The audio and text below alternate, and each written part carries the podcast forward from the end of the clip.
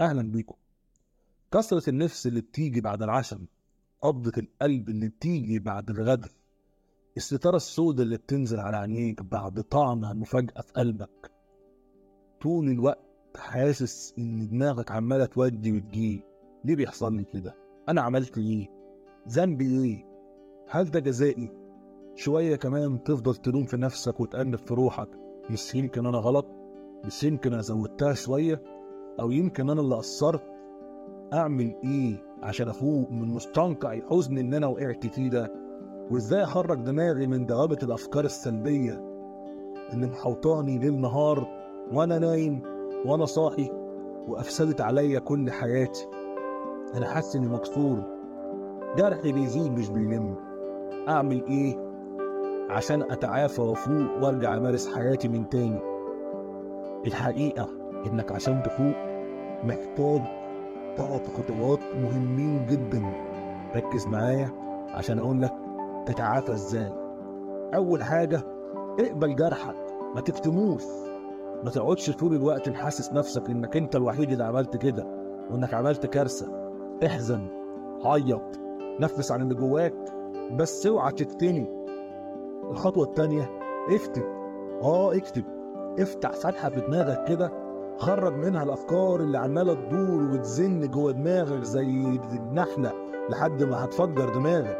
اكتب اللي اتعلمته اكتب اللي غلطت فيه اكتب انت لازم تفوق ليه اكتب الدروس المستفادة اكتب انت ليه لازم تقوم اكتب انت ليه محتاج تقف على رجليك من تاني.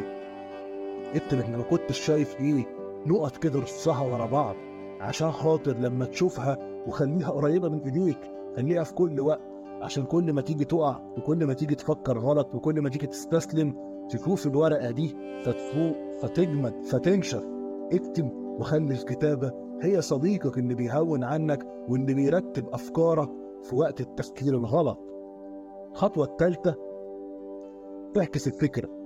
اوعى تسلم لها. اوعى تغذيها فتكبر. اوعى تمدها بالعياط والنكد والحزن والإحباط والسلبية.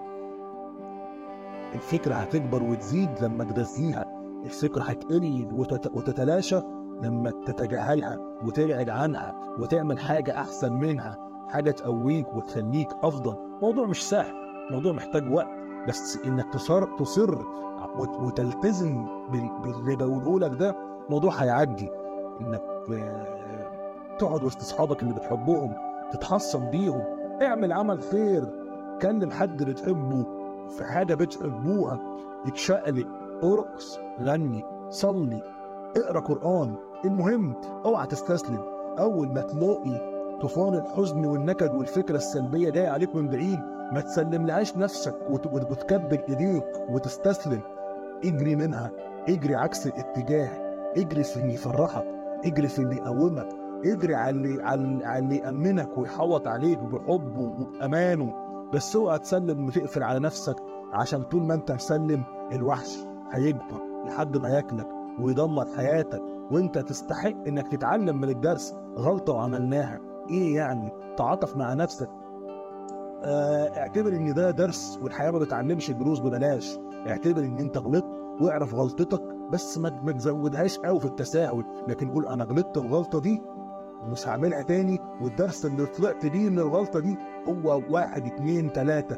لما تبقى شايف كويس قوي لما تتعاطف مع نفسك لما تحدد غلطك لما تحدد الدرس اللي اتعلمته هتلاقي نفسك بتتعافى وبتقوم أحسن ما أنت حاطط إيدك على خدك عمال تعيط وعمال تندب وعمال تتشحتف على اللي ظلمك واللي باعك واللي غدر بيك واللي داس عليك واللي فاجئك بالغدر وأنت ما كنتش عامل حسابك.